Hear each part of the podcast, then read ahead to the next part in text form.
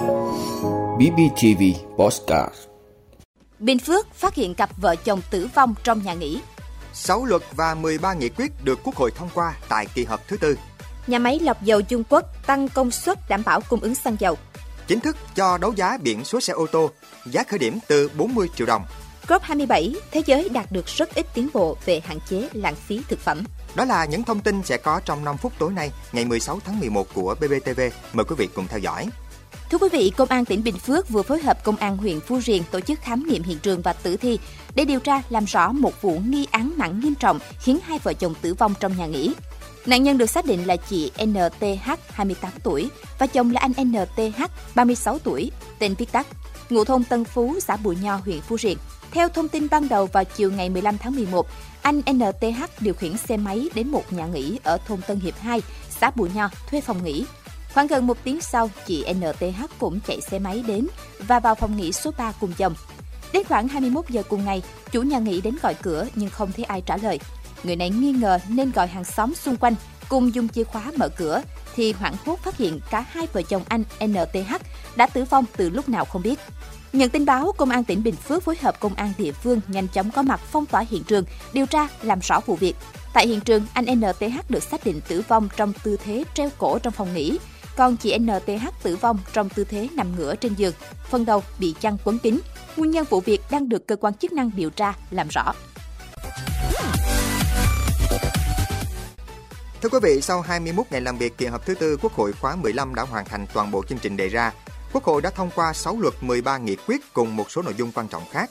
6 luật bao gồm luật thực hiện dân chủ ở cơ sở, luật phòng chống bạo lực gia đình, luật thanh tra, luật dầu khí, luật phòng chống rửa tiền và luật sửa đổi bổ sung một số điều của luật tần số vô tuyến điện.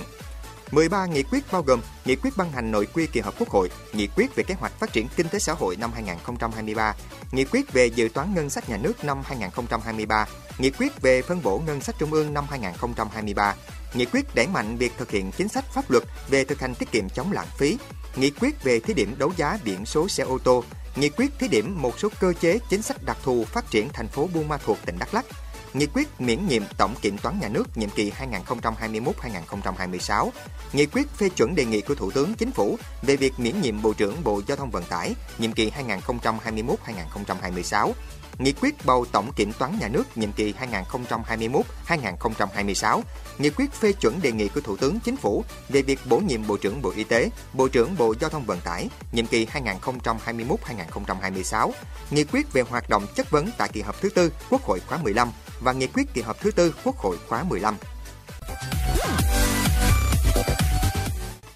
Quý vị, hiện tại nhà máy lọc dầu Dung Quốc đã tăng công suất để đảm bảo nguồn cung trong nước, qua đó có phần giảm áp lực nguồn cung xăng dầu trong thời điểm hiện nay. Dự kiến trong tháng 11 và tháng 12 năm 2022, nhà máy lọc dầu Dung Quốc sẽ đưa ra thị trường trên 1,4 triệu mét khối xăng dầu các loại, cung ứng cho 20 doanh nghiệp đầu mối có hợp đồng với nhà máy. Đơn vị vận hành nhà máy lọc dầu Dung Quốc cho biết, từ cuối tháng 10 đến nay, công ty liên tục tăng công suất sản xuất của nhà máy lọc dầu từ 107 đến 109%. Sau đó đạt công suất tối đa ở mức 112% công suất thiết kế và duy trì liên tục công suất này. Để đảm bảo nguồn nguyên liệu, Tập đoàn Dầu khí Quốc gia Việt Nam đã chỉ đạo công ty lọc hóa dầu Bình Sơn cùng các đơn vị khai thác dầu thô thuộc tập đoàn lên phương án bổ sung khẩn cấp nguồn nguyên liệu từ các nguồn dầu thô sản xuất trong nước, bao gồm dầu thu từ các mỏ Bạch Hổ, Đại Hùng, Sư Tử Đen. Đồng thời, công ty lọc hóa dầu Bình Sơn đã làm việc với các đầu mối để lên phương án phân phối hợp lý theo sản lượng công suất cao nhất để đảm bảo xăng dầu ra thị trường tiêu thụ kịp thời, linh hoạt với từng khu vực. Lãnh đạo nhà máy cũng cho biết sẽ ưu tiên nhu cầu mua hàng của doanh nghiệp đã và đang nhập khẩu xăng dầu để hỗ trợ bù đắp chi phí theo công điện và chỉ đạo của Thủ tướng Chính phủ. Thưa quý vị, với 473 trên 489 đại biểu Quốc hội tham gia biểu quyết tán thành, Quốc hội đã thông qua nghị quyết về thí điểm đấu giá biển số xe ô tô. Theo nghị quyết, biển số xe ô tô đưa ra đấu giá là biển số xe ô tô nền màu trắng, chữ và số màu đen, trừ biển số cấp cho xe ô tô của doanh nghiệp quân đội làm kinh tế, xe ô tô của dự án, tổ chức kinh tế liên doanh với nước ngoài, xe ô tô của tổ chức doanh nghiệp nước ngoài, cơ quan đại diện ngoại giao, cơ quan đại diện lãnh sự, cơ quan đại diện của tổ chức quốc tế và người nước ngoài làm việc trong cơ quan tổ chức nước ngoài và quốc tế hoạt động trên lãnh thổ Việt Nam. Giá khởi điểm của một biển số xe ô tô đưa ra đấu giá là 40 triệu đồng. Tiền đặt trước bằng giá khởi điểm của một biển số xe ô tô đưa ra đấu giá. bước giá là 5 triệu đồng. Số tiền thu được từ đấu giá biển số xe ô tô sau khi trừ các khoản chi phí tổ chức đấu giá được nộp vào ngân sách trung ương theo quy định của pháp luật về ngân sách nhà nước. Chính phủ quy định cụ thể việc quản lý sử dụng số tiền thu được từ đấu giá biển số xe ô tô. Hình thức đấu giá là đấu giá trực tuyến, phương thức đấu giá là phương thức trả giá lên. Chính phủ quy định trình tự thủ tục đấu giá biển số xe ô tô. Khi hết thời hạn đăng ký tham gia mà chỉ có một người đăng ký tham gia đấu giá hoặc có nhiều người đăng ký tham gia đấu giá nhưng chỉ có một người tham gia đấu giá hoặc có nhiều người tham gia đấu giá nhưng chỉ có một người trả giá ít nhất bằng giá khởi điểm của một biển số xe ô tô đưa ra đấu giá thì biển số xe ô tô đưa ra đấu giá được chuyển nhượng cho người đó. Thưa quý vị, theo Liên Hợp Quốc, mỗi năm thế giới vứt bỏ khoảng 931 triệu tấn thực phẩm. Hầu hết trong số đó kết thúc ở bãi chôn lấp rác. Tại các bãi rác, thực phẩm bị đổ bỏ sẽ phân hủy để tạo ra khoảng 1 phần 10 lượng khí, làm trái đất nóng lên. Đó là một thách thức lớn đối với các quốc gia đang giải quyết vấn đề nóng lên toàn cầu tại hội nghị thượng đỉnh về khí hậu COP27 đang diễn ra ở Ai Cập. Năm 2015, các quốc gia cam kết sẽ giảm một nửa lượng thực phẩm lãng phí vào năm 2030. Tuy nhiên, số ít quốc gia đang đi đúng hướng để đạt được mục tiêu này.